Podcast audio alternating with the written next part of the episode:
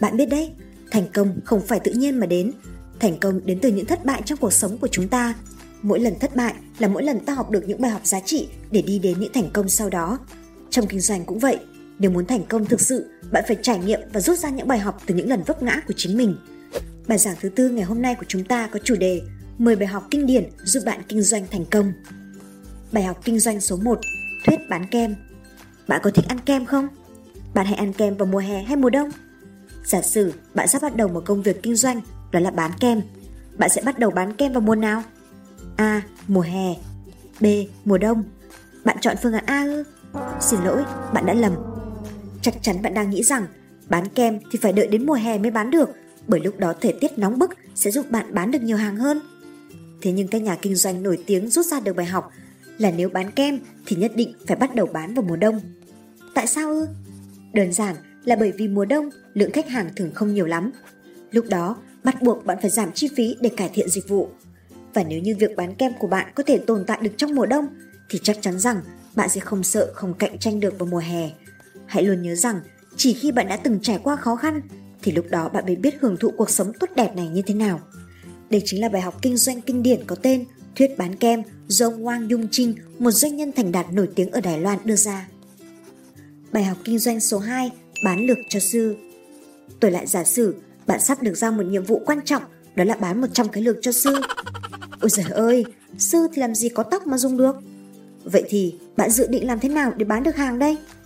Một công ty muốn tuyển người bán hàng giỏi đã trao cho mỗi người trong hàng trăm ứng viên 100 chiếc lược và đề nghị họ đến các chùa để bán. Cái oai oăm là ở chùa sư đã xuống tóc, làm gì có nhu cầu mà sử dụng lược. Mà không có nhu cầu thì sao bán được hàng? Hàng trăm người đã ra đi nhưng hầu hết bó tay. Tuy thế có ba người bán được hàng. Người thứ nhất mang lược đến chùa, vừa chào hàng đã bị các vị sư mắng và cho anh này giễu cợt họ không có tóc nên đuổi đi. Nhưng anh này vẫn cắn răng chịu đựng cầu xin họ mua lược. Cuối cùng, một vị sư thương tình mua dùng một chiếc lược. Người thứ hai, sau khi đi vòng quanh một ngôi chùa trên núi, tóc bị gió thổi tung sắc sơ, anh ta xin gặp sư trụ trì. Được gặp, anh ta chắp tay niệm Nam Mô và thưa rằng Trên núi cao gió thổi mạnh, các thiện nam tín nữ đến đây dâng hương mà tóc tai rối bù, e không thành kính trước cửa Phật. Xin nhà chùa chuẩn bị một vài chiếc lược để trước lúc dâng hương các Phật tử trải tóc cho gọn gàng, không mù rối. Nghe anh ta nói có lý, sư trụ trì đồng ý mua lược. Nhà chùa có 10 lư hương nên mua 10 chiếc lược cho anh ta. Còn người thứ ba, anh ta đến thẳng ngôi chùa lớn nhất vùng, quanh năm hương khói nghi ngút. Anh xin gặp thượng tòa trụ trị mà thưa rằng Bạch thầy, chùa ta lớn nhất vùng, ngày nào cũng có hàng trăm tín đồ đến thắp hương. Phạm là người dâng hương, ai cũng có tấm lòng thành cúng quả. Chùa lớn như chùa ta, thiết tưởng cũng nên có chút tặng phẩm khuyến khích người làm việc thiện. Còn có mang theo ít lược của công ty, thầy có thư pháp hơn người, xin viết lên lược ba chữ, lược tích thiện làm tặng phẩm. Món quà này thật nhiều ý nghĩa, Nhà chùa nghe ra cũng hứng thú và mua liền 100 chiếc lược làm quà. Như vậy, trong ba người bán lược cho sư, công ty đánh giá họ thế nào? Người thứ nhất thuộc mẫu bán hàng cổ điển, cần cù nhẫn nại và kiên trì. Người thứ hai có năng lực quan sát, suy đoán sự việc, dám nghĩ dám làm. Còn người thứ ba, anh ta nghiên cứu phân tích kỹ nhu cầu và tâm lý của đám đông, có ý tưởng tốt, lại có giải pháp cụ thể nên đã mở ra một thị trường tốt cho sản phẩm. Đây xứng đáng là người bán hàng giỏi của công ty, anh ta đã được tuyển mộ làm phụ trách bán hàng.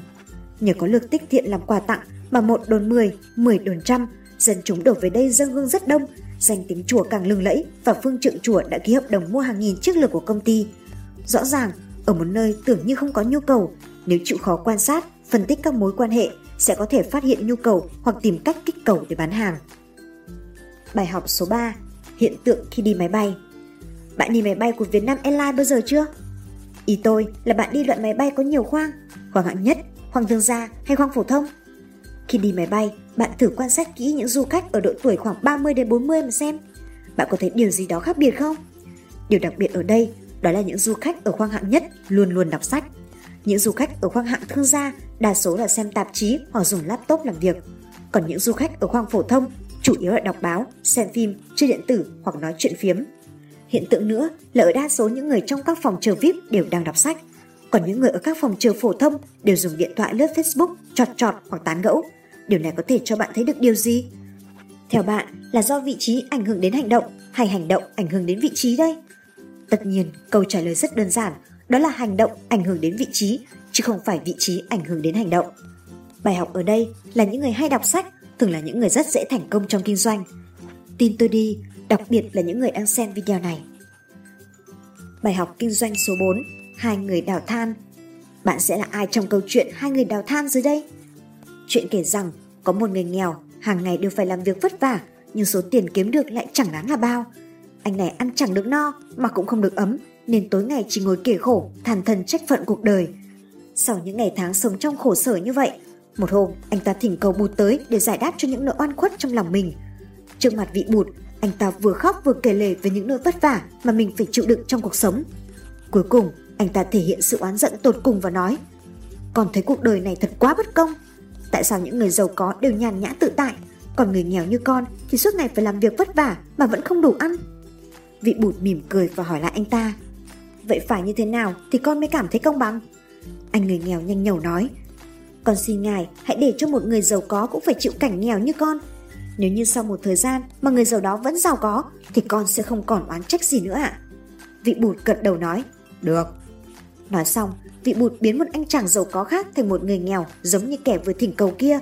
Đồng thời vị bụt cũng biến ra hai ngọn núi có nhiều than đá để cho hai người họ cùng tới đó đào than, bán than đi mua thức ăn để sống.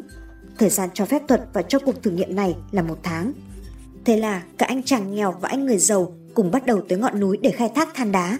Người nghèo hàng ngày làm việc nặng đã quen nên chẳng mấy chốc anh ta đã đào được một xe than đá và đem ra chợ bán lấy tiền. Sau khi bán được tiền, anh ta dùng hết số tiền đó mua đồ ăn ngon và mang về nhà cho vợ con cùng ăn. Còn với anh chàng nhà giàu, do hàng ngày đã quen với việc không phải làm việc nặng nhọc nên cứ đào được một lúc anh ta lại nghỉ một lúc. Vậy mà trên người vẫn đầy mồ hôi túa ra. Đến tận chiều muộn, anh ta mới đào được gần đầy một xe than và đem ra chợ bán lấy tiền. Tuy nhiên, câu chuyện vẫn chưa dừng lại ở đây. Sau khi đã bán được tiền rồi, thì anh nhà giàu chỉ mua mấy cái bánh bao mang về. Số tiền còn lại, anh ta cất đi để dành. Ngày hôm sau, anh người nghèo dậy thật sớm để đi đào than với hy vọng đào được nhiều hơn hôm trước. Còn anh nhà giàu lại cầm số tiền còn lại đi dạo quanh chợ. Chỉ một lát sau, anh ta đã thuê được hai người nông dân nghèo cao lớn và khỏe mạnh về đào than cho mình. Anh người giàu đưa hai người thợ đến núi đá để đào than, còn bản thân mình khoanh tay đứng nhìn và chỉ đạo họ làm việc. Chỉ trong buổi sáng, anh người giàu đã có hai xe than đầy. Anh ta đem ra chợ bán lấy tiền. Số tiền thu được, anh ta lại thuê thêm mấy nhân công nữa tới đào than. Rốt cuộc, đến hết ngày hôm đó, số tiền mà anh người giàu thu được sau khi đã trả tiền thuê nhân công vẫn còn nhiều gấp mấy lần anh người nghèo. Một tháng trôi qua nhanh chóng, anh người nghèo vẫn chỉ đào than ở một góc của ngọn núi. Đồng thời, số tiền mà anh ta thu được mỗi ngày đều mua đồ ăn ngon nên cơ bản cũng không rảnh dụng được gì. Còn anh người giàu thì sớm đã trở thành một ông chủ, chỉ huy số nhân công đào hết số than đá trong ngọn núi ấy và bán đi kiếm được không ít tiền. Số tiền thu được từ bán than, anh ta lại chuyển sang buôn bán bất động sản, nên chẳng mấy chốc anh này trở thành một người giàu có và anh nhà nghèo lúc này đã không còn có thể than vãn oan trách gì được nữa. Bài học rút ra ở đây là gì? Có thể nhận thấy rằng mấu chốt của sự thành công không phải nằm ở chỗ bạn đã tận sức làm được bao nhiêu việc mà là ở chỗ bạn có thể mượn được bao nhiêu sức lực của người khác hay sức lực của công cụ để làm được số việc mà mình mong muốn. Người giàu chính là những người có tư duy theo kiểu đầu tư này. Ngược lại, thực tế cho thấy những người nghèo thường có suy nghĩ rất ngắn, chỉ biết sử dụng đồng tiền kiếm được hôm nay cho ngày hôm nay. Bài học kinh doanh số 5, một vụ cướp ngân hàng. Trong vụ cướp nhà băng được cho là ở Trung Quốc, một tên cướp hét lên. Tất cả đứng im! Nên nhớ, tiền thuộc về nhà nước, còn mạng sống thuộc về chúng mày. Mọi người trong ngân hàng nghe xong liền im lặng nằm xuống. Điều này được gọi là cách thức khai tâm, thay đổi những suy nghĩ theo lối mòn. Có cô nhân viên nằm trên bàn trong tư thế khêu gợi. Một tên cướp hét lên. Làm ơn cư xử văn minh, chúng tôi là cướp chứ không phải là những kẻ hiếp dâm. Điều này được gọi là hành xử chuyên nghiệp, chỉ tập trung vào công việc mà bạn được huấn luyện. Khi tên cướp quay lại, một tên cướp trẻ hơn có bằng MBA nói với tên cướp già hơn kẻ mới tốt nghiệp hết phổ thông. Đại ca, có phải đếm xem chúng ta cướp được bao nhiêu? Tên cướp già gằn giọng. Mày ngu lắm, bao nhiêu tiền đếm thế nào được? Đợi đi, tối nay TV sẽ nói chúng ta cướp được bao nhiêu tiền. Điều này được gọi là kinh nghiệm. Ngày nay thì kinh nghiệm quan trọng hơn giấy tờ sách vở. Sau khi băng cướp rời khỏi, giám đốc chi nhánh gọi báo cảnh sát. Kế toán trưởng vội vã chạy đến thì thầm vào tai ngài. Đợi đã, hãy để 5 triệu chúng ta biển thủ và trong số bị băng cướp lấy mất. Điều này được gọi là bơi theo dòng nước, chuyển đổi những tình huống bất lợi trở thành thuận lợi. Người giám đốc tự nhủ, vậy thật tuyệt nếu cứ mỗi tháng lại có một vụ cướp. Điều này được gọi là hãy lại bỏ những điều khó chịu, hạnh phúc là điều quan trọng nhất. Ngày hôm sau, TV đưa tin 100 triệu đã bị cướp khỏi nhà băng. Những tên cướp đã đếm đi đếm lại thì chỉ có 20 triệu. Chúng rất giận dữ. Chúng ta mạo hiểm mạng sống của mình chỉ để lấy 20 triệu, còn bọn chúng chỉ ngồi chơi mà cướp được 80 triệu. Đúng là học hành, có bằng cấp thì chúng nó được ngồi cái ghế đấy, cướp tiền siêu đẳng hơn chúng ta. Điều này giải thích tại sao kiến thức thì giá trị như vàng. Bài học lớn được rút ra từ câu chuyện này là trong cuộc sống luôn có những điều chúng ta có thể nhanh chóng nhìn ra, có những điều không như chúng ta thấy từ bên ngoài và chân lý chỉ mang tính tương đối. Quan trọng nhất là thái độ đối với cuộc sống này hay cách nhìn chúng ta lựa chọn để mang lại vui vẻ, hạnh phúc cho bản thân, cho những người thân xung quanh mình. Bài học kinh doanh số 6, nhân viên bán hàng mới. Một thanh niên mới được tuyển vào bán hàng trong một cửa hàng kinh doanh tổng hợp. Khi ngày làm việc đầu tiên của anh ta kết thúc, ông chủ tiến lại và hỏi anh ta Anh đã bán hàng hóa cho bao nhiêu người trong ngày đầu tiên hôm nay?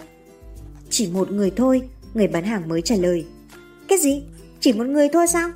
Ông chủ thốt lên bực tức Hầu hết các nhân viên của tôi đều bán được hàng ít nhất cho 20 hoặc 30 người trong một ngày. Thì tổng số tiền thu được là bao nhiêu? Dạ thưa, khoảng sấp xỉ 100 ngàn đô la Mỹ. 100 ngàn đô la Mỹ cơ à? Ông chủ vui mừng reo lên. Làm sao chỉ một người mà cậu lại bán được nhiều hàng thế? Nhân viên bán hàng mới kể lại. Khi người đàn ông đó đến, tôi bán cho ông ta một cái lưỡi câu nho nhỏ. Sau đó tôi khuyên ông ta nên mua thêm một cái lưỡi câu loại trung bình và một cái lưỡi câu loại lớn. Sau khi ông ta mua xong lưỡi câu, tôi lại khuyên ông ta nên mua thêm dây câu, loại nhỏ, loại nhỡ và loại to để câu các loại cá khác nhau. Tôi hỏi ông ta rằng ông ta sẽ đi câu ở đâu? Ông ấy trả lời rằng ông ấy sẽ đi câu ở ven biển. Tôi nói với ông ấy là ông ấy có lẽ nên mua một cái xuồng máy và tôi đã đưa ông ta sang khu bán xuồng máy và bán cho ông ta một cái xuồng hiện đại với hai động cơ. Sau khi mua xuồng xong, ông ta nói rằng chiếc ô tô con của ông ta nhỏ quá nên không thể chở chiếc xuồng được. Và vì vậy, tôi lại đưa ông ta đến khu bán ô tô và bán cho ông ta một cái xe tải để chở xuồng ra biển. Nghe xong, ông chủ vô cùng hài lòng với tay nhân viên mới của mình. Ông nói giọng đầy hâm mộ. Như vậy là anh đã thuyết phục và bán cho ông ta tất cả mọi thứ đó khi mà lúc đầu ông ta chỉ định đến mua một cái lưỡi câu. Anh thật là một nhân viên bán hàng giỏi. Không, thực ra không hẳn vậy, người bán hàng giải thích. Lúc đầu, ông ta chỉ định đến mua băng vệ sinh cho vợ, nhưng tôi nói với ông ta rằng Chà, vậy thì ông đi toi ngày cuối tuần rồi, ông ở nhà mà làm gì? Tôi khuyên ông nên đi câu. Bài học kinh doanh số 7, anh chàng bán kính. Trong một công ty nọ, truyền bá các sản phẩm về kính xây dựng, có một anh chàng bán hàng rất cừ khôi, doanh số cá nhân của anh vượt trội hơn hẳn những người khác cùng công ty. Một hôm, sếp của anh ta hẹn gặp mặt anh và ngỏ lời bảo anh chia sẻ bí quyết bán hàng của mình cho những người khác trong công ty để nhằm gia tăng doanh số chung. Đổi lại, anh ấy sẽ được thưởng hậu hĩnh. Và rồi, anh ta vui vẻ nhận lời. Trong buổi họp các nhân viên kinh doanh, anh ta vui vẻ chia sẻ bí quyết khi đi bán hàng của mình. Khi đi bán hàng, anh ta mang theo một tấm kinh mẫu và một cây búa. Khi giới thiệu cho khách hàng, anh ta vừa nói vừa cầm cây búa gõ vào tấm kính để chứng minh tính chịu lực cực tốt của kính. Thậm chí khi kính bị vỡ cũng không vỡ vụn mà vẫn còn tính liên kết, bảo đảm sự an toàn cho người sử dụng. Như thế, người mua hoàn toàn tin tưởng vào chất lượng của kính và đồng ý mua hàng. Trong công ty, ai nấy nghe xong đều vỡ òa có lý, mọi người vỗ tay tán thưởng. Sau này, tất cả các nhân viên kinh doanh đều trang bị thêm cây búa và tấm kính khi đi thuyết phục khách hàng. Một thời gian sau đó, khi doanh số của mỗi cá nhân tăng lên đáng kể, thì điều kỳ lạ là doanh số cá nhân của anh chàng kia vẫn luôn nhiều hơn những người khác. Lúc này, sếp lại gọi anh ta vào phòng và nạt quát hỏi lý do. Tại sao anh ta vẫn chưa chịu chia sẻ hết bí quyết cho mọi người trong công ty mà còn giấu nghề? Anh ta bình thản trả lời đã chia sẻ hết rồi. Nhưng sau khi chia sẻ thì anh ta tiếp tục cải tiến phương pháp bán hàng của mình. Thay vì cầm búa tự gõ lên tấm kính thì anh ta đưa hẳn cây búa cho khách hàng tự đập lên kính. Như thế, họ sẽ có cảm giác thật hơn và bị thuyết phục hơn hẳn. Bài học ở đây chính là sự nhạy bén trong cách nhìn nhận và luôn luôn thay đổi để khác biệt, đổi mới để tăng nhanh hiệu suất công việc. Khi người khác đã học hỏi được bí quyết của mình và tiến bộ, thì mình phải tiến bộ hơn nữa, nếu không sẽ bị tụt lại, phải luôn không ngừng tiến lên. Chỉ như vậy mới có thể là cách an toàn để kinh doanh thành công. Bài học kinh doanh số 8, quán cháo của người Hoa. Câu chuyện của một phóng viên nọ đến phỏng vấn một ông chủ tiệm cháo người Hoa trong một cuộc khảo sát về mô hình kinh doanh. Phóng viên, thưa ông, Trước khi bán cháo ông làm gì? Chủ tiệm, ngộ bưng cháo cho cha ngộ bán. Vậy cửa hàng này có bao nhiêu năm? Không có năm, chỉ có đời. Mấy đời lận. Bà cố ngộ bán cháo, ông nợ ngộ bán cháo, trả ngộ bán cháo, ngộ bán cháo, con trai ngộ... Trời ơi, không có gì khác ư? Khác chơ, ngày trước có một cửa hàng ở Quảng Châu, Bây giờ có hai cái ở Sài Gòn, ba cái ở Hoa Kỳ, bốn cái ở Úc. Người ta thành công thì sẽ cho con cái làm giám đốc, còn ông? Ngộ có thành công thì vẫn cho con làm chủ cửa hàng. Ông không muốn chúng đi học sao? Muốn nhiều, còn ngộ một đứa có bằng thạc sĩ kinh doanh cháo, đứa khác bộ bảo vệ luận án tiến sĩ cơm. Ở trong bếp à? Ở Đại học Harvard, Mỹ. Học xong chúng nó về đâu? Thành ông gì? Về nhà này, thành người rửa bát cho papa chúng. Ông gọi khách hàng là vua hay thượng đế? Gọi không quan trọng, quan trọng là đối xử thế nào. Truyền thuyết kể lại rằng nhiều tỷ phú người Hoa đi lên từ một thùng đậu phộng giang, đúng không? Không, những ngày đầu tiên làm sao có tới cả thùng, chỉ phải trăm hồ thôi. Có nhiều tiền mà ông mặc bộ đồ vải thô thế này à? Dạ, người vô đây chủ yếu là người bình dân. Họ sẽ còn vô nếu thấy chủ tiệm cũng giống như họ. Lý do gì khiến người Hoa hay chọn kinh doanh ăn uống? Thưa, đơn giản vì kinh doanh đó là phục vụ cái bụng con người. Nếu phục vụ cái đầu thì sẽ phát sinh nhiều rắc rối lắm. Ông bán cháo tim gan mà sau sáng ra nhà ông toàn ăn cháo trắng với củ cải muối. Dạ, nếu ngộ cứ ăn cao hơn khả năng của ngộ thì thế nào cũng tới lúc ngộ phải nhảy vào nồi cháo. Chắc ông ít vay vốn ngân hàng. Nhà băng có tiền nhưng không bao giờ có cách nấu cháo để mượn cả. Bây giờ tôi muốn ăn một tô nhưng tôi chưa có tiền, mai thanh toán được không, thưa ông? Dạ, không phải là ngày mai mà 20 năm sau cũng được. Nhưng lúc ấy lãi suất thế nào? 20 năm sau, phóng viên quay lại tiệm cháo, gặp ông chủ tiệm lúc này cũng đã trên 70 tuổi. Chào cụ, tôi đến trả tiền bát cháo 20 năm về trước, cụ còn nhớ chăng? Ngộ nhớ, cảm ơn ngài đã quay lại. Cụ vẫn nhớ thật sao? Làm cho khách nhớ mình đã khó, mình phải nhớ khách bội phần khó hơn, nhưng bản tiệm làm được điều đó. Tiệm của cụ vẫn không có gì thay đổi. Không có gì thay đổi. Các tiệm khác ở Mỹ, ở Úc vẫn không thay đổi chứ. Nếu còn thì cũng không thay đổi. Không còn sao? Không còn. Sao vậy? Không có ai trong nhà này nấu cháo ở những nơi đó nữa. Các con cụ đâu? Ngộ yếu rồi, cả con ngộ phải về đây nấu thay ngộ.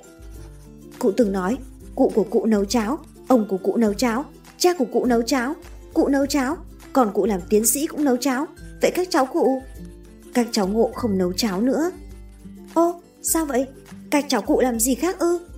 Chúng thành lập tập đoàn và thuê người nấu cháo. Chúng sản xuất cháo hàng loạt, cháo ăn liền. Chúng có 20 chủng, 80 loại, có trên 100 nhãn hiệu. Một đứa phụ trách một loạt các nhà máy sơ chế nguyên liệu, một đứa phụ trách hàng loạt nhà máy bao bì, một đứa chuyên thành phẩm, một đứa chuyên phụ gia, một đứa chuyên truyền thông, một đứa chuyên phân phối sản phẩm trên toàn thế giới, một đứa chuyên phân phối đến các vùng sâu, vùng xa. Nhưng trước đây cụ nói, cụ của ngộ nấu cháo, ông của ngộ nấu cháo, cha của ngộ nấu cháo, ngộ nấu cháo, còn ngộ làm tiến sĩ cũng nấu cháo. Mỗi bát cháo nấu mất nửa giờ, lãi một đô. Các cháu ngộ, chúng nó nói, chúng cũng nấu cháo, chúng nó nấu cháo điện thoại. Mỗi lần nấu mất một giờ, lãi triệu đô. Vậy bây giờ cũng có thèm lấy tiền bát cháo 20 năm trước của tôi không? Được ơn ngài, ngộ vẫn di nhận. Cháu ngộ có cách kiếm tiền của cháu ngộ. Ngộ và các con ngộ vẫn giữ cách kiếm tiền của ngộ và các con ngộ. Bài học kinh doanh số 9 Thay đổi suy nghĩ có một người đàn ông nọ đi đến một ngân hàng trên phố Wall để vay tiền và thời gian vay là một tuần. Ngân hàng cho vay nói, nhất định ông phải có vật thế chấp. Thế là người đàn ông kia đã đỗ lại chiếc xe đắt tiền của mình trước cửa ngân hàng để làm vật thế chấp. Sau đó nhân viên ngân hàng đem xe của ông ta vào trong kho giữ xe của ngân hàng và làm thủ tục cho người đàn ông vay tiền. Sau một tuần, ông ta đến ngân hàng trả tiền, tiền lãi chỉ có 50 đô la. Lúc đó, nhân viên ngân hàng mới phát hiện ra rằng trong tài khoản của ông có rất nhiều tiền không hiểu tại sao người đàn ông này lại đi vay một số tiền rất nhỏ so với số tiền có sẵn trong tài khoản của ông. Nhân viên ngân hàng thấy lạ liền hỏi tại sao ông lại muốn vay tiền. Người đàn ông lúc đó nói, phí gửi xe một tuần mới mất có 50 đô la. Ở phố Wall này không tìm đâu ra bãi đậu xe nào rẻ hơn đây được. Câu chuyện này giúp bạn thấy rằng khi chúng ta làm bất cứ việc gì thì ta cũng phải suy nghĩ tính toán cái được cái mất rồi mới bắt tay và làm. Bài học số 10 tặng trà có một người đàn ông tên là Trương Tam luôn thích uống loại trà 20 đồng. Mỗi lần Trương Tam mua trà ở tiệm mới mở, ông chủ đều tặng anh ta nửa lạng trà ngon. Trương Tam dùng trà ngon để tiếp khách. Một hôm rảnh rỗi ngồi pha trà, liền thử một ngụm trà ngon. Uống xong cốc trà ngon miễn phí, Trương Tam liền không muốn mua lại 20 đồng nữa. Cho dù anh ta mua trà đắt như thế nào, ông chủ đều tặng nửa lạng trà ngon hơn. Trong vòng nửa năm, tiền Trương Tam mua trà gấp 10 lần trước đây. Theo bạn, ông chủ tiệm trà có đang kinh doanh thành công không? Thank you.